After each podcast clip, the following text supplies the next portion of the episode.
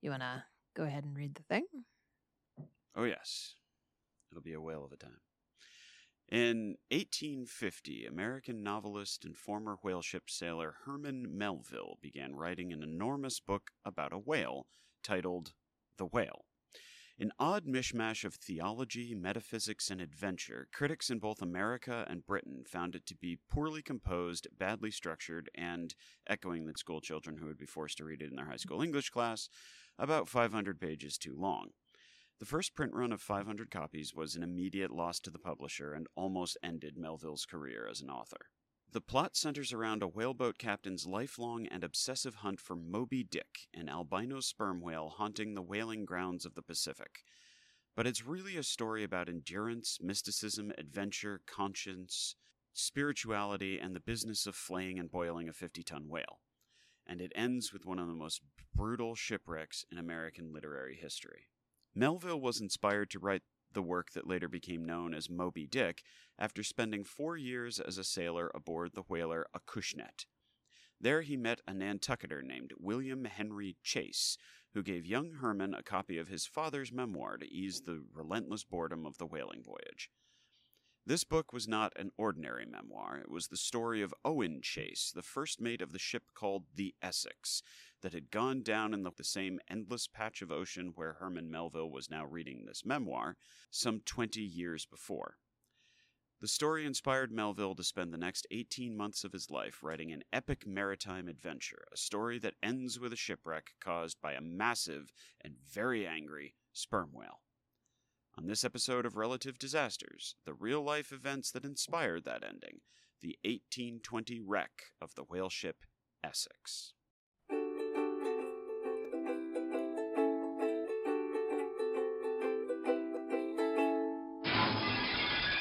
Welcome to Relative Disasters, the show where my brother and I manage our existential dread by talking about terrible and interesting historical events and their context, implications, and any related sidebars we feel like discussing. I'm Ella, your host for this episode. And I'm her brother Greg, the co host for this episode. So, our sources for today are a handful of books, including one of my favorite books of all time. Uh, that would be Okay. Nathaniel Philbrick's In the Heart of the Sea.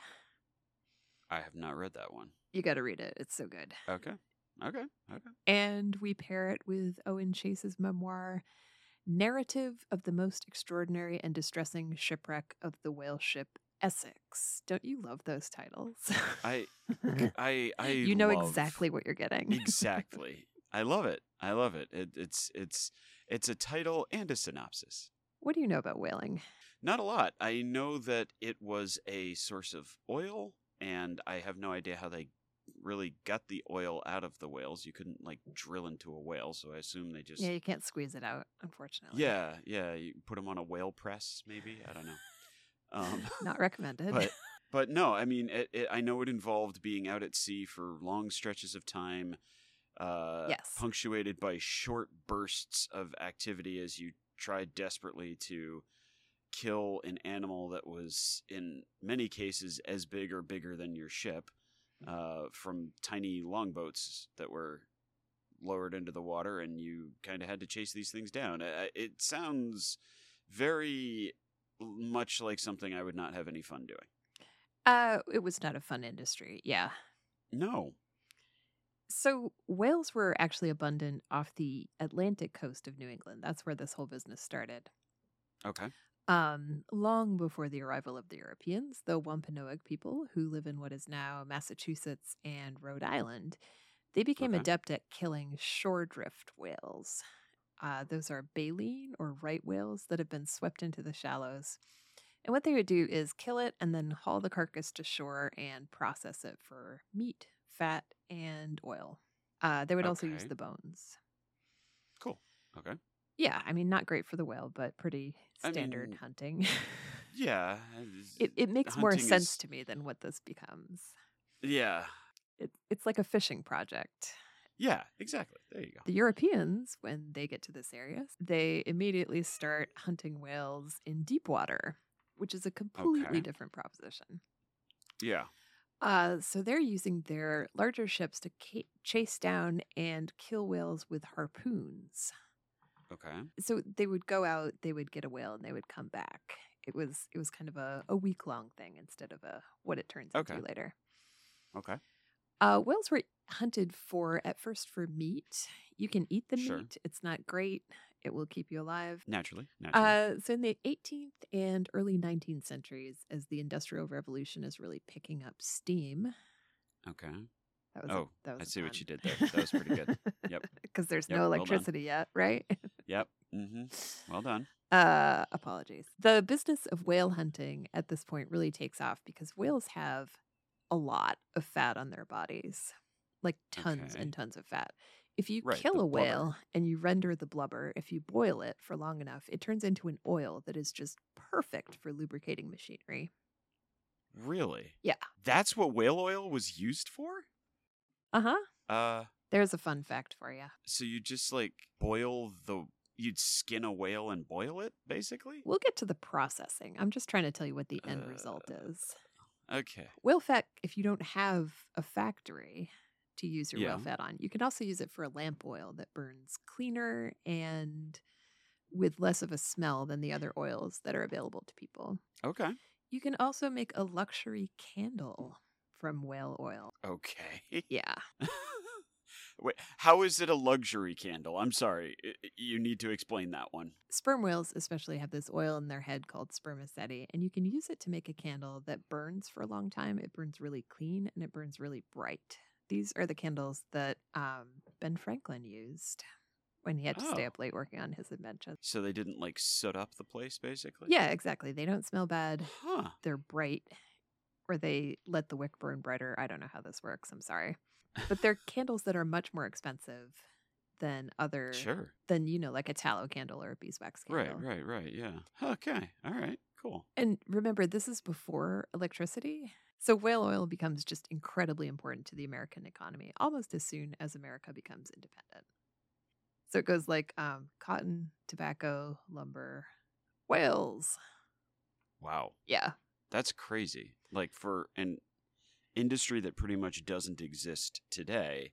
Oh, yeah. It died very, very suddenly. Like that's crazy. but for a while, that's crazy. it was yeah. definitely what you wanted to have stock in. Huh. Speaking of stock, in order to be Okay. profitable, a whale ship would go out to sea and just kill and process whales until they have a hold full of oil. Wait, they could do this out on the ocean? Oh yeah. Like they so whale oil doesn't okay. spoil the way Oh, other okay. organic oils do. You can just barrel it up and it's good good to go for a long time. So they would have like a way to render the fat on board? Yeah, so they would actually have like a mini factory. Um, they would have these brick furnaces. Yeah, Okay, it's it's wild. okay. It's a wild industry.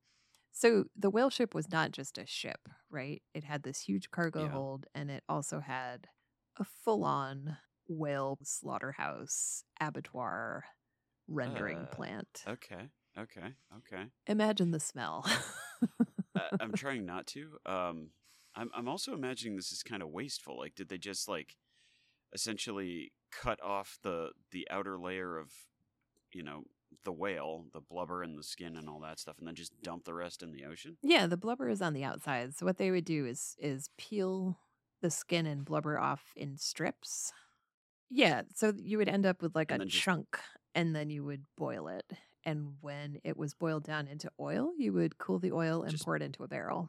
Barrel it up, Mhm. and then they just dump the the whale carcass back in the ocean. I assume. I mean, it's not the worst thing to do with a, a whale carcass, I guess. I guess.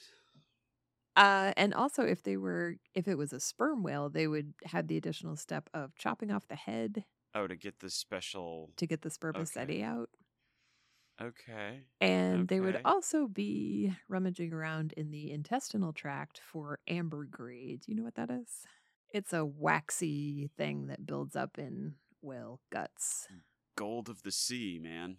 That stuff's still worth a ton of money. Yeah. Um, and it's a waste product. Whales don't need it. Yeah. They will barf it up sometimes and it will like so you don't need to kill them for it. No, you Just- 100% don't. You can find it on the shore sometimes.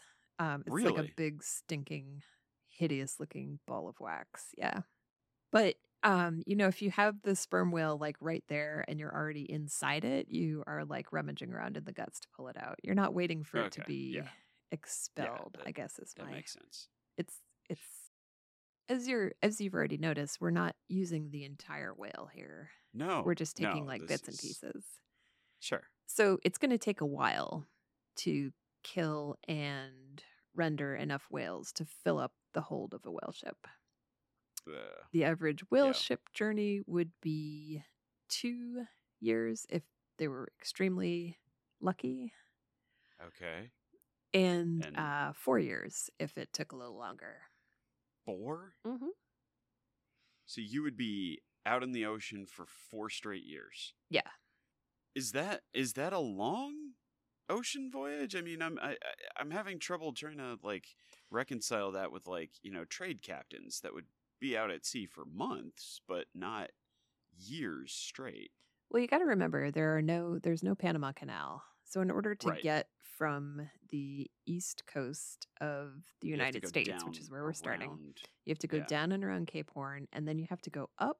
Um, these ships did not have engines. They're obviously they Right. are dependent on the trade winds and the currents, so they have to follow Okay. that up to the north, uh, cross over the equator, and then kind of loop Okay. around into the whaling grounds, which is where the sperm whales like to hang out at certain parts of the year. Okay. So it's definitely it's a- there's a lot of travel, a lot of slow travel.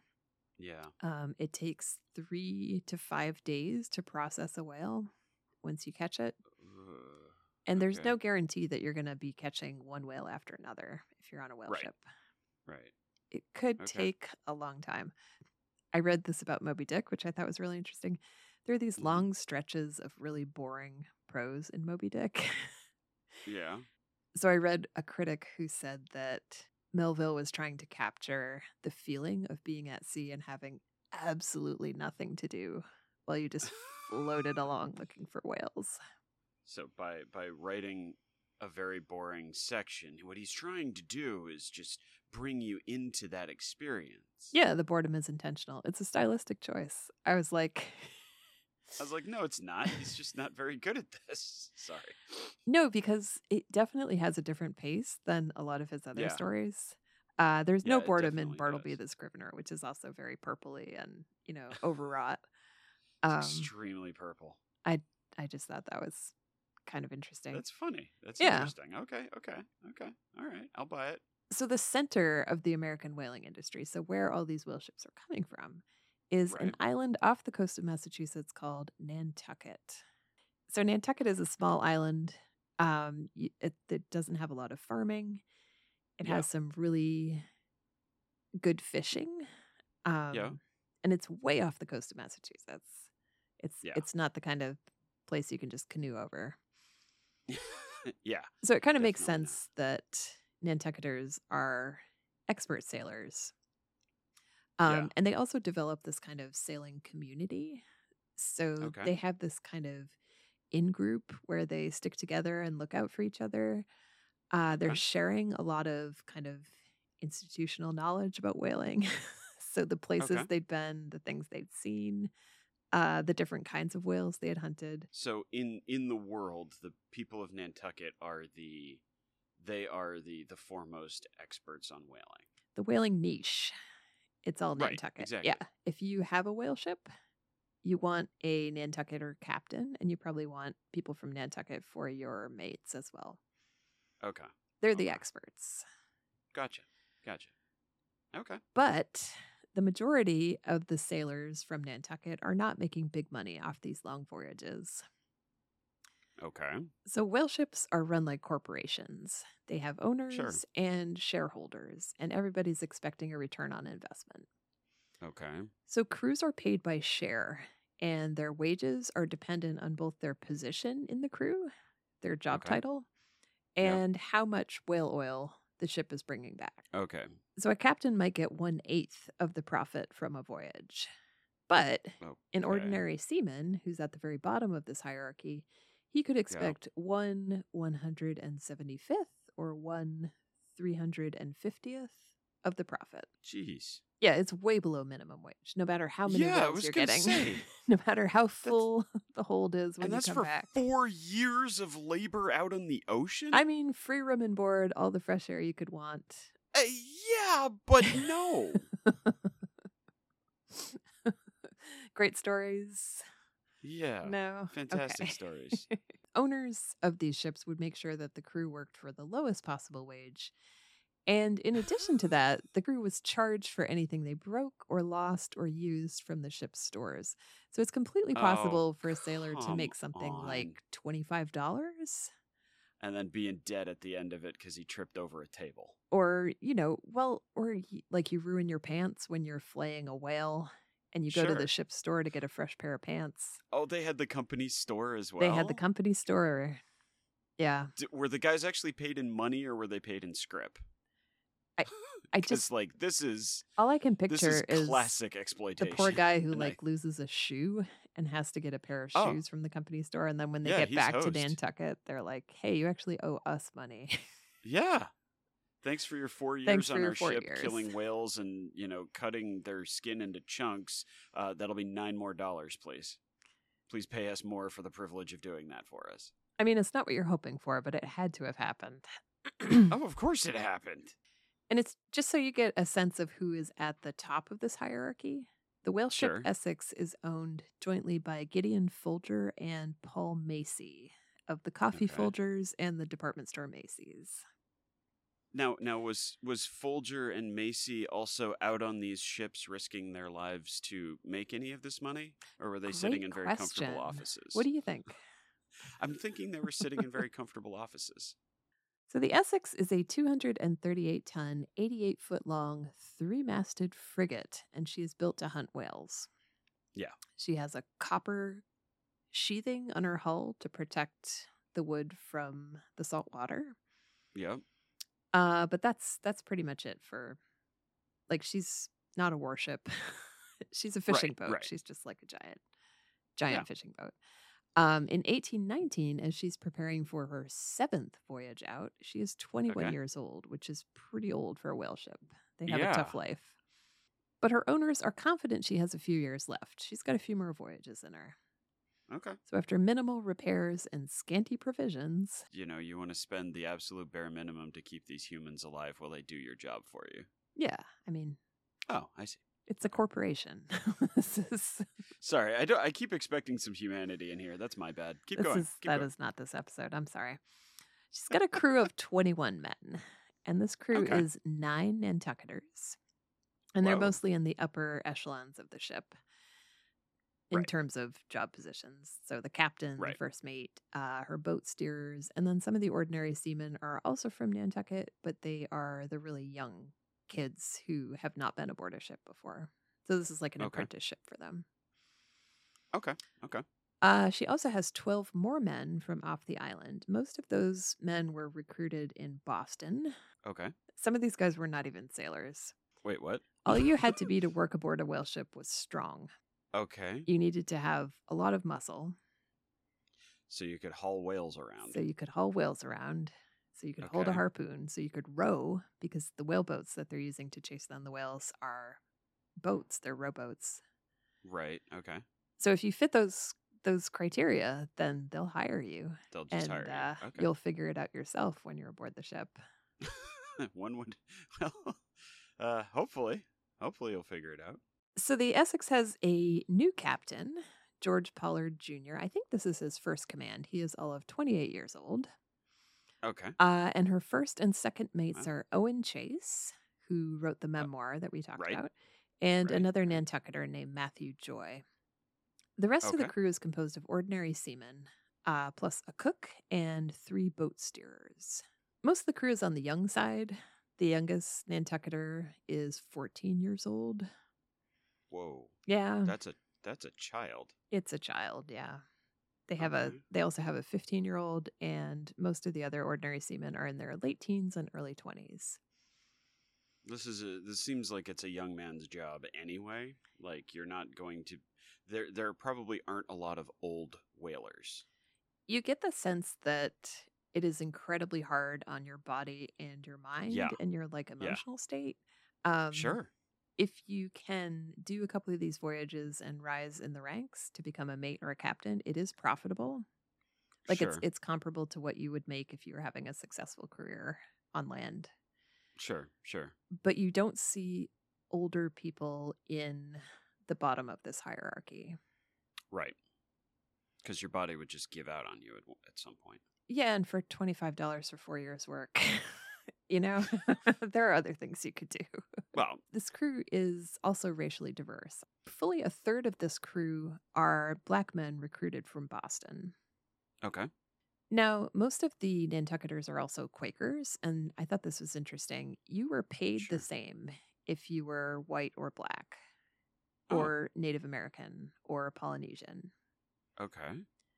but you weren't necessarily treated the same. Sure. Being paid the same is a step in, ri- in the right direction because this Sure, is I mean, 1820. it's We about still as- have 40 more years of slavery in the U.S. Yeah, I was going to say that's about as good as it gets, isn't it? At that time, At that time. you yeah. know, it's not good. That's incredibly progressive for the time. just it's interesting when we get to the end of the story and you see who survives and who doesn't it it Okay. just the nantucketers cling together and they have this really really tight community it's almost like they're family members and some of them are related Right. but okay. there's also a sense of othering Yeah. so you look out Yeah. for your family before you look out for anyone else Yeah. I mean, that's a very human thing to do. of course but if you're alone on a boat with 20 other people for four years You'd think you'd you get would think to you know would 'em. develop that kind of close bond. It just doesn't. or seem you'd to be have sick of e happened. each other. Or I you'd mean, be there's really that sick of each aspect other, yeah. of things. Yeah. So the Essex set sail on August twelfth, eighteen nineteen, and Okay. this is a voyage of bad omens. Oh no. Here's the first one. Just three Okay. days out, on the beginning of the first leg of their voyage to Cape Horn, the Essex runs into a sudden storm. I'm going to quote Owen Chase. Okay. Quote, in the second day out, while sailing moderately on our course in the Gulf Stream, a sudden squall of wind struck the ship from the southwest and knocked her completely on her beam ends.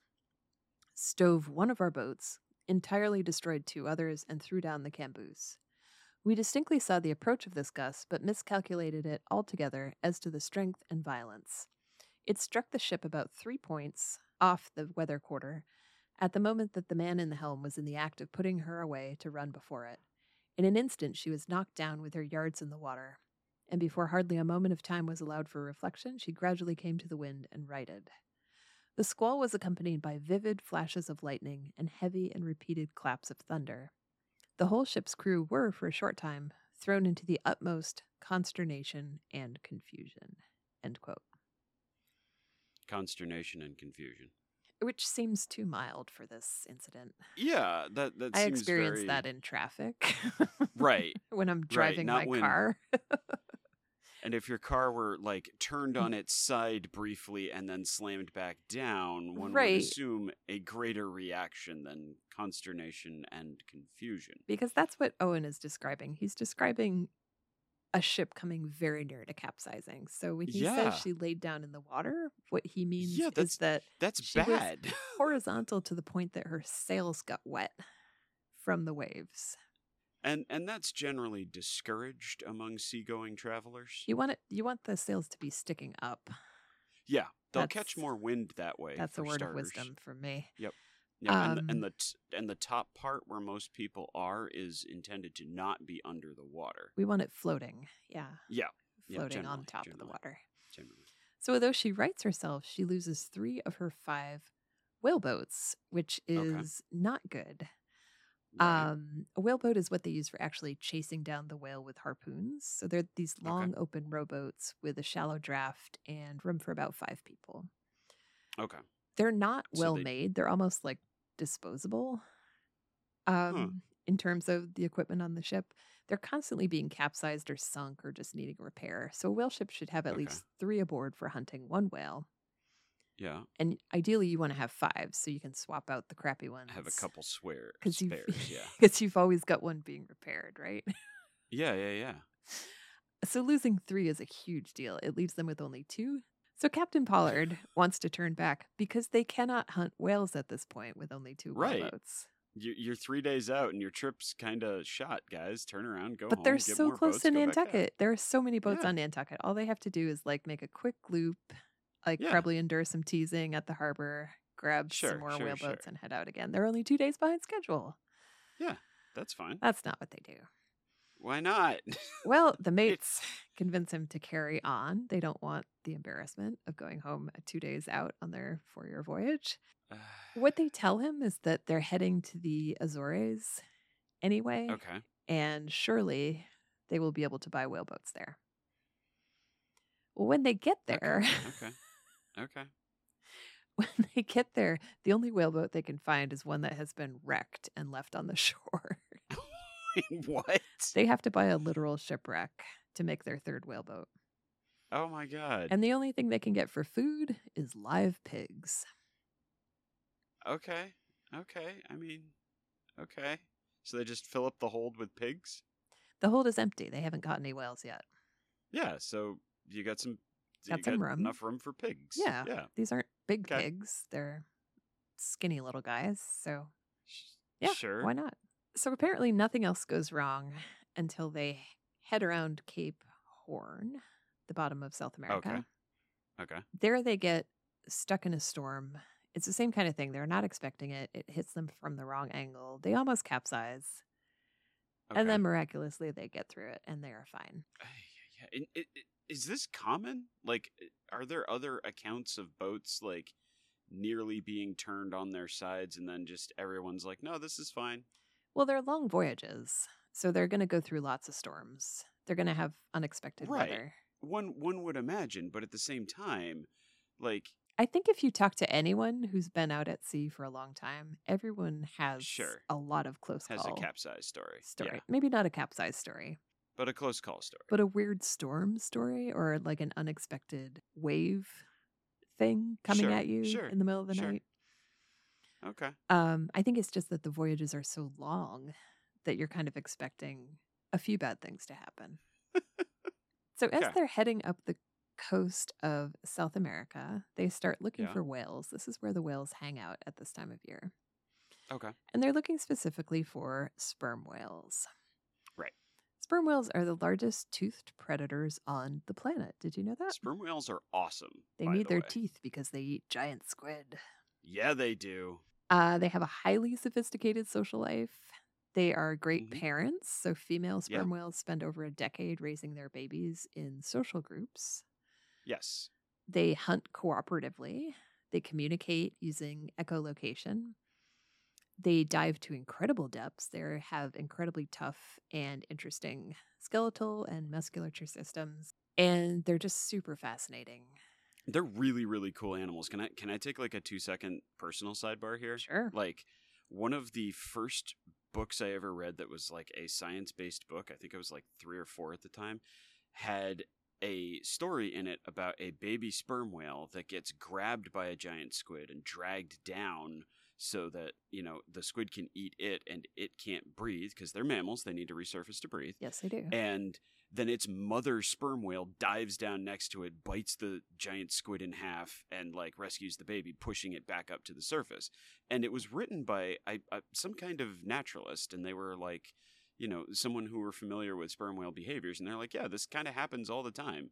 And then they eat the squid. And I have always had this fear of squid Mhm. but my for me I, I think this is why i like calamari so much because to me it's sort of like i can eat the squid and and so sperm whales are like sperm whales are, are my buddies I, i'm Okay. a big fan of sperm whales First of all, that's a terrifying book for a child. Being I dragged to mean- the bottom of the ocean by a giant squid.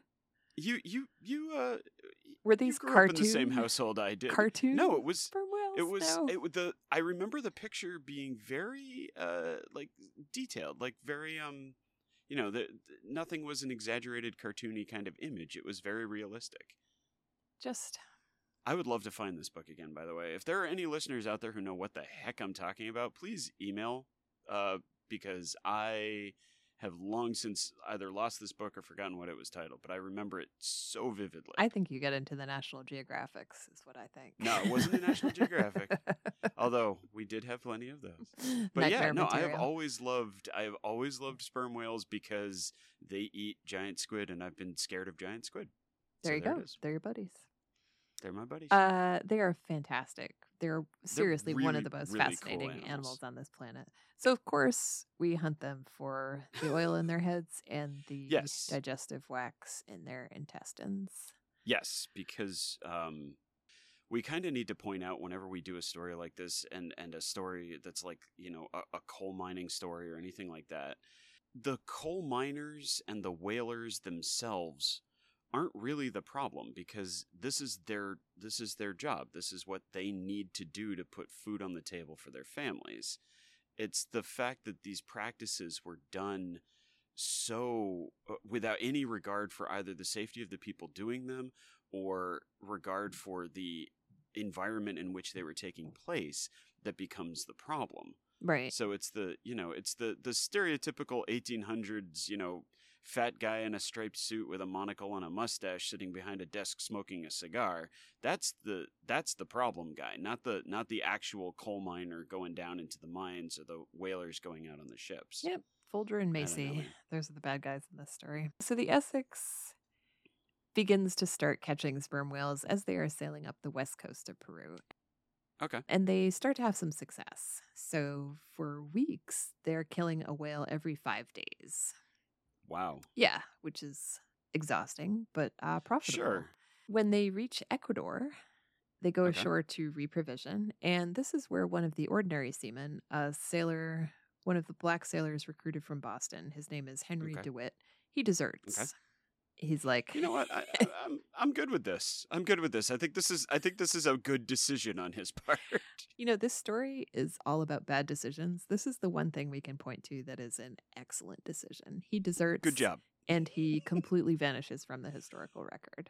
We have no idea Excellent what work. happened to him after that. Excellent work. I have no notes. No, no, it's Henry. Great job.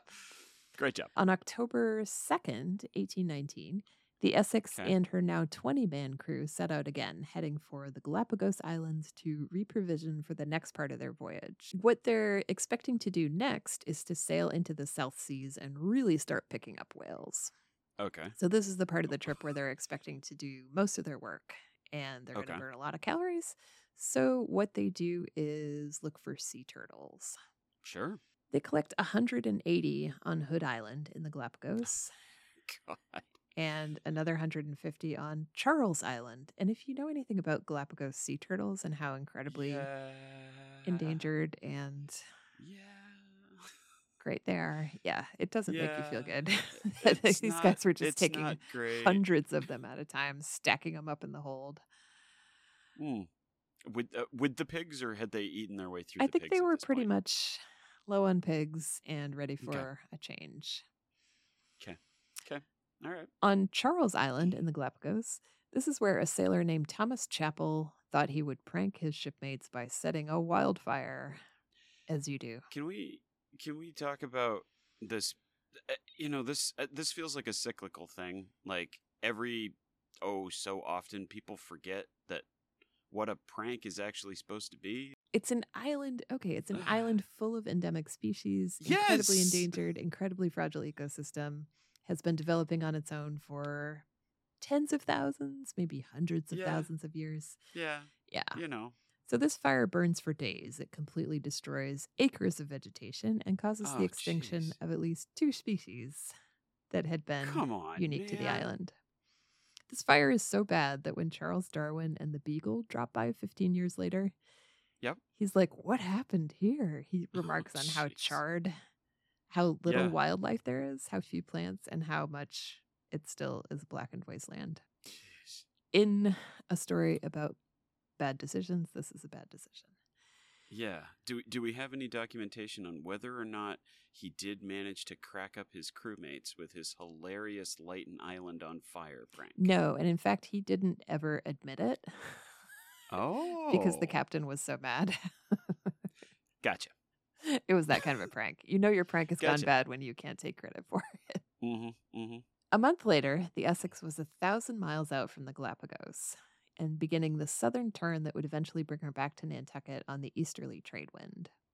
Okay. So they're halfway through their trip. Right. On November 20th, the watch sighted a whale and three whaleboats were put into the water, leaving two sailors, including the steward, William Bond. They were Okay. aboard the Essex to keep the ship running. Right. And one of the whaleboats, Owen Chase's whaleboat, is nearby because he had just been on the ship repairing it.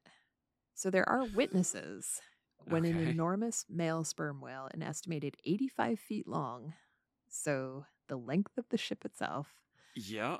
he surfaces nearby and he starts swimming straight for the bow of the Essex at a speed of three knots. Oh my God. It doesn't sound fast, No, that's fast. but the that's Essex is fast, sitting still. and that's a whale. oh my God. I'm okay. going to read to you from Owen Chase's memoir. Quote, Yes, please. His appearance and attitude gave us at first no alarm, but while I stood watching his movements and observing him but a ship's length off, coming down for us with great celerity, I involuntarily ordered the boy at the helm to put it hard up, intending to sheer off and avoid him. The words were scarcely out of my mouth before he came down upon us with full speed and struck the ship with his head just forward of the forechains.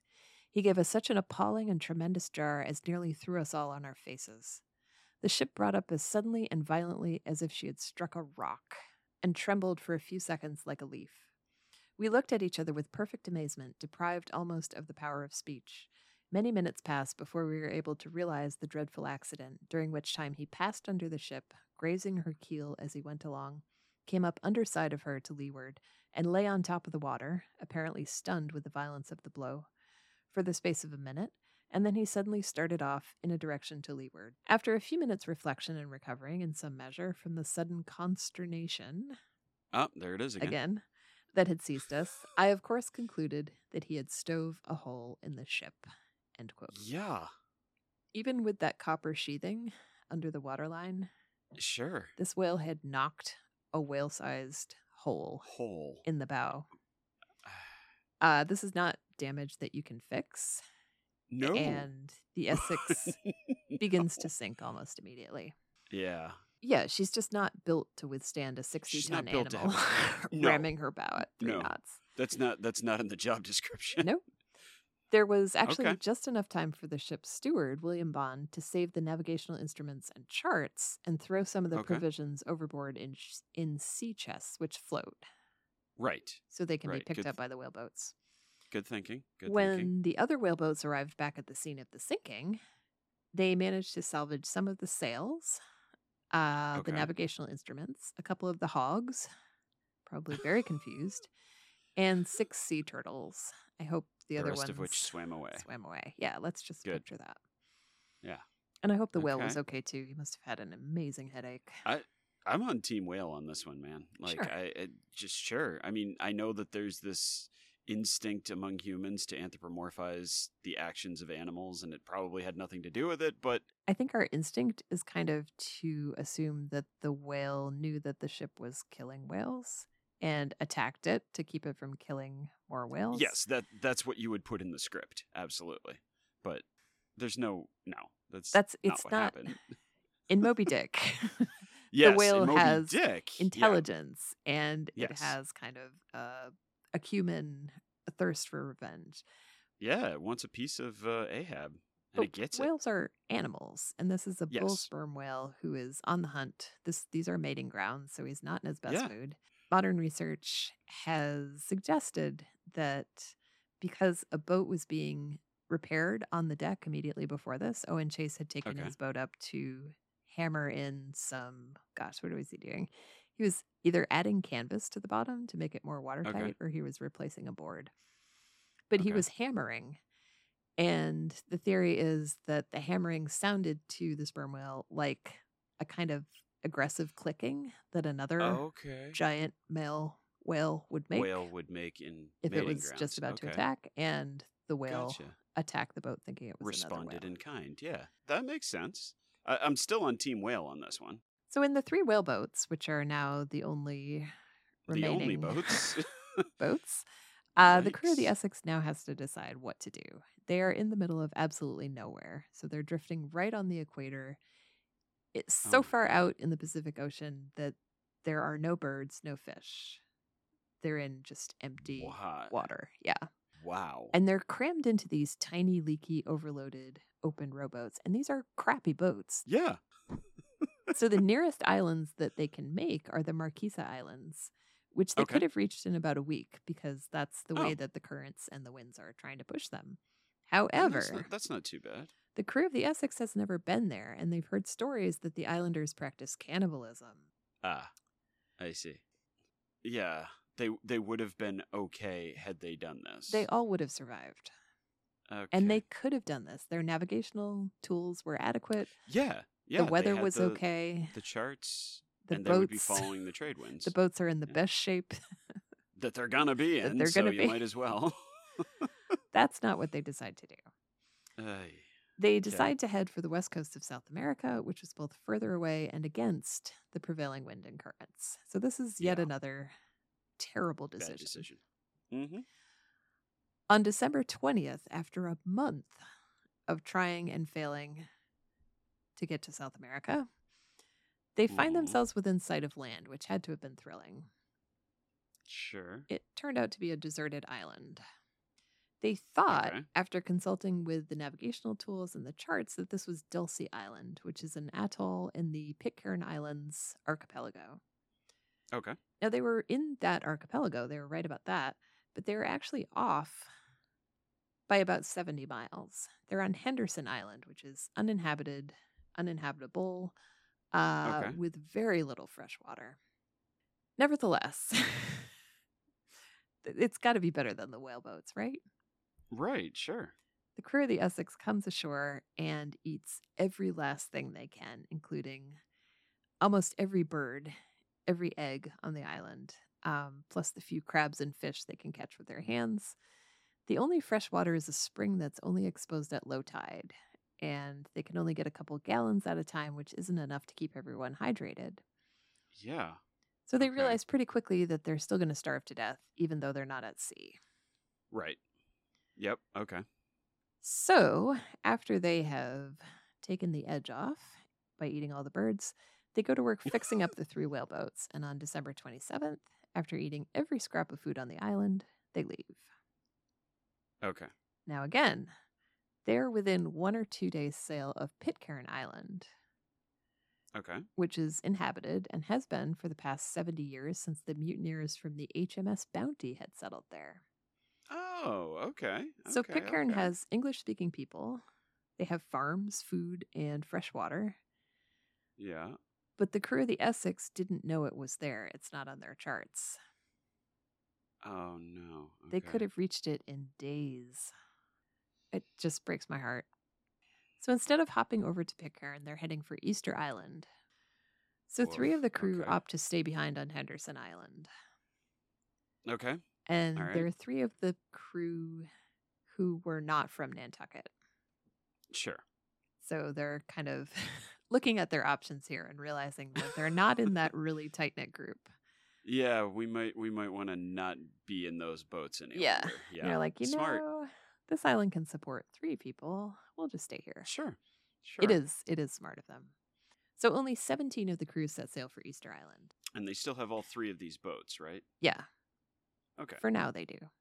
Right. Within a Okay. week, the crew on the whaleboats realized that they're not where they thought they were. Because remember, they were off by 70 Jeez. miles from their starting point.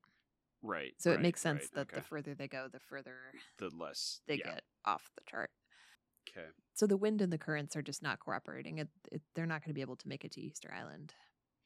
Okay. Captain Pollard and Owen Chase reset their course for the Juan Fernandez Islands, which are about 400 miles off the coast of Chile. Okay. Sidebar These are the same Yeah. islands where Alexander Selkirk was marooned, Oh. the sailor okay, who so inspired Robinson, Robinson. Crusoe. Cru- Yeah. Okay. Yet another Huh. great omen. Yeah, so so these yeah, we've bad omens all about. Okay. By this time, the crew is in very poor health. They've already Yeah. run out of food, um, they're almost out of fresh water, and they are unable to collect or store rainwater.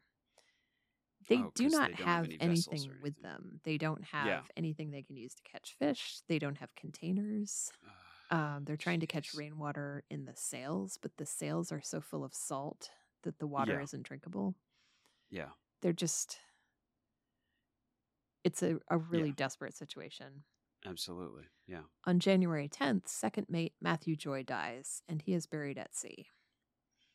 Okay. The next day, a storm separates the boats, and first mate Owen Chase's boat completely loses touch with the others. Remember, these are low boats, and Yeah. they don't have any power except for the oars and Yep. the sails.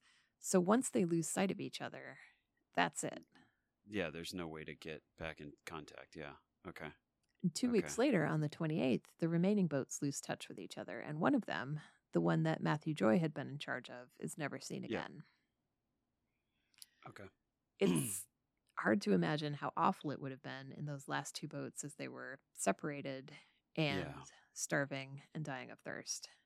The youngest member of the crew, Thomas Nickerson, describes the ordeal in his memoir. I'm going to read you a quote. Okay. We had experienced the close before night the scene of our miseries, and I felt many a despairing moment that day that had well nigh proved fatal. It required an effort to look calmly forward and contemplate what was in store for us beyond what I felt I was capable of making, and what it was that buoyed me above all the terrors which surrounded us, God alone knows. Our ounce and a half of bread, which was to serve us all day, was in some cases greedily devoured as if life was to continue but another moment, and at other times it was hoarded up and eated and eaten crumb by crumb at regular intervals during the day as if to last us forever. To add to our calamities, boils began to break out upon us, and our imaginations shortly became as diseased as our bodies. End quote. Jeez. So it's not surprising that the crew of both resort to survival cannibalism. As we saw in the Donner Party, you get Yep. to a point where you need to eat. Yeah. Uh, five of the crew are eaten after they starve to death, and one of the crew is killed to be eaten. Okay. By the time the survivors are picked up, six and seven weeks after leaving Henderson Island, and nearly three Oh my months since the Essex had sunk, only five of them are left alive. And that's three Okay. in Owen Chase's boat, including Owen Chase, and two Right. in Captain Pollard's boat, including Captain Pollard. Yeah. Okay. As you can imagine, the survivors are barely alive. Right. Right. Owen Chase's boat was rescued by a British ship called Indian, and he and two Okay. members, he and two crew members, the boat steerer Benjamin Lawrence and the seaman Thomas Nickerson, both from Nantucket, were taken to Valparaiso, Chile to recover. Okay. Captain Pollard and Charles Ramsdell, who was also from Nantucket, were nearly at the Chilean coast by the time they were rescued. They have completely missed the Robinson Crusoe Islands. And they are Jeez. so close to death that they're completely disassociating. When they're picked up, they don't know what's happening to them. Okay. Um, they're almost catatonic. They're taken to Jeez. Valparaiso, where they recover with Owen Chase and the two other survivors. And eventually they're put on another whale ship, the Two Brothers, which is on its way back from whaling and takes everyone home to Nantucket. Okay. I have to tell you, in April of 1821, the Australian merchant ship Surrey stops at Henderson Island and rescues the three survivors there. So the guys who stayed on Henderson Island survived. They were not in great shape because Yeah, one the would island imagine. cannot support human life. Yeah. Um, but they were, but, But they they had- survived. they survived, and they went in the other direction. They went to Australia. okay. You know what? Good on them. Right. of the 21 men who set sail from Nantucket aboard the Essex, only eight survived, plus lucky Jeez. Henry DeWitt, who deserted in Ecuador. Yes. Henry DeWitt is the real hero of this story, I feel. I We wonder need- if he we had need a to- premonition or if he just was I- incredibly bored and wanted to. I, I think he just lie on the beach understood for a this was while. not the job for him. Yeah. With the exception of the three sailors who survived by staying on Henderson Island, the Yeah. five other survivors were also Nantucketers, although the crewmen born and raised on Nantucket were only nine out of the 22, so less than half, but Uh, way Right. more than half of the survivors. So yeah. Yep. As I Yeah. told you before, a third of the crew were black men, but the only black survivor of the trip was Henry DeWitt. Uh, Um, and then interestingly, it was the higher ranking crew members who survived the mates Well, and captain and boat steerers. that checks out. It's almost like what you see on the Donner Party, where Yeah, They protect those certain closest to them. demographics first. did Yeah. fine. Yeah. And others Yep. were just decimated. Yeah. Yeah, it's not. Uh, eg- e- egalitarian society breaks down real fast when you have to resort to cannibalism to survive. It's that's pretty much the worst. Yeah. Yeah, But I think Yeah. the decisions that groups make at that point are really Yeah. fascinating, tragic, And- and- horrifying, really interesting. and they can't be right, but they also can't really be dissected to to the point because it it's such a desperate situation that of course. anything that anyone does in those circumstances can be justified in a way. you know? No, and listen, I'm sitting here. I've just had my dinner. I'm going to go to bed in a few minutes.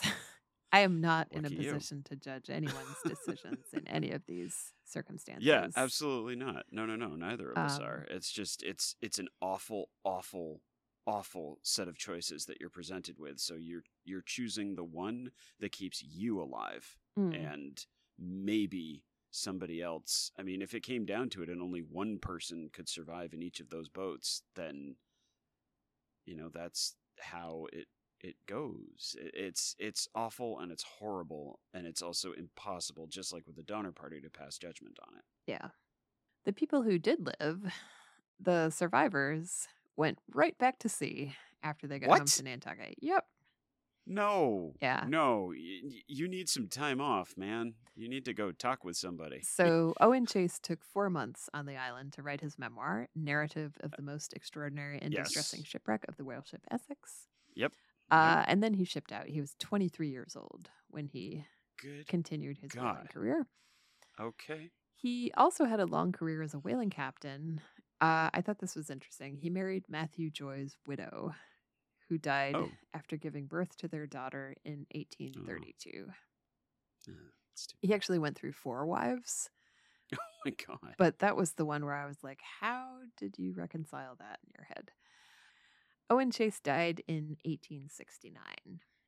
Okay. Uh, Thomas Nickerson, who was all of 15 years old when he survived this trip, he also Yeah. had a very long life. He spent most of his life at sea and eventually became a captain of merchant vessels Oh. before retiring and going into the hotel business in Nantucket. Okay. In the 1870s, he wrote a memoir of the voyage of the Essex called The Loss of the Ship Essex Sunk by a Whale and the Ordeal of the Crew in Open Boats. Again, a title where you know exactly what you're getting. That is exactly the story. Perfect. Captain Pollard, incredibly unlucky man, he also went back to sea in 1822. He actually Okay. was given the captaincy of the ship that had brought them back, the two brothers, Oh, okay. Okay. he made it all the way to the Hawaiian Islands before Mm. he ran the two brothers into a reef. It sunk, and he and his whole crew had to spend two days in their whaleboats before being picked up. Would you want Captain Pollard in your whaleboat at Nope. this point? Nope. The games of Never Have I Ever would get real uncomfortable real quick. I, I cannot imagine how uncomfortable that was. Oh my god, no. After that, no one would hire him for anything having to do with whaling or sailing. Okay. Uh, understandably, he's a little bit of a bad luck charm at this point. yeah, I mean at that point y- you've had your chance. Yeah, he does move back to Nantucket and he spends decades as the island's night watchman, which seems like a Oh, nice Okay. a nice shore job, I guess. yeah, exactly. On a final note, one last sidebar for you since Sure. we're over an hour now. That's all right. It's all right. the attack of the Essex was definitely a freak occurrence, but it's not Yeah. completely unique. So in 1851, another whaling ship, the Anne Alexander, was sunk in the Pacific by a whale that had been harpooned but not killed. Okay. So they threw the harpoon into it. The whale turned around. It bit the whaleboat in half, It what? and then it rammed and sank the ship itself, the Anne Alexander. And it was Wow. the same thing. The whale knocked a hole in the bow. Um, the ship filled with water, and it was gone within 10 minutes. Jeez. Yeah. Unlike the Essex, however, this time the 22 man crew survived. Okay. and they were picked up two days later by another whaler, while the whale developed an infection from the harpoon and was dying when it was killed by another whale ship. It is possible that sperm whales attacked and sunk more whaling ships, There's just nobody around to talk about it. Right. but no witnesses, no survivors. Yeah. okay, okay. Because obviously they could do it, yeah, they, you know? ob- yeah, absolutely. They possess the tools. You still on Team, Team Whale? Whale, man. All I'm right. on Team Whale. And that is the story of the sinking of the whale ship Essex. That is wild. I mean, Mhm. I I can't imagine.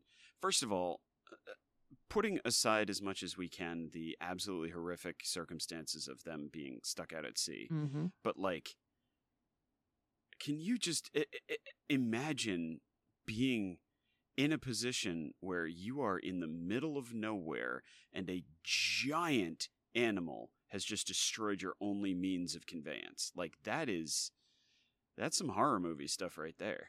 So I've got to ask in Yeah. all of your research for this, did you ever run across any mention of mocha dick? Oh, yeah.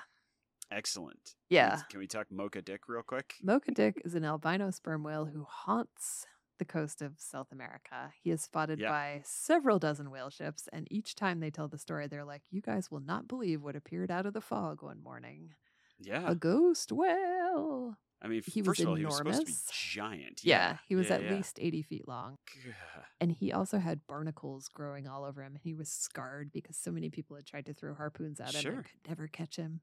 Mocha Dick is the inspiration for the whale For in Moby Dick. yeah. Moby Dick, yeah. Yeah. Um, but he also has this kind of like ghostly, like a supernatural whale. Sure. He's like the whale that haunts the whalers.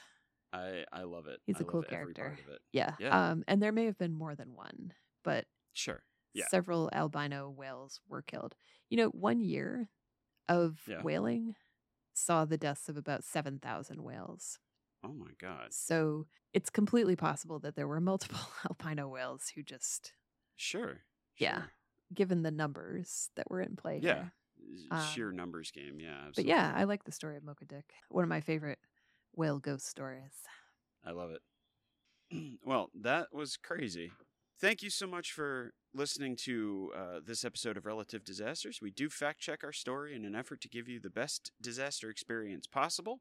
If you'd like to read more about our sources, a more complete bibliography is available in our show notes. If we got anything wrong, please let us know. You can do that by emailing us at relative.disasters at gmail.com.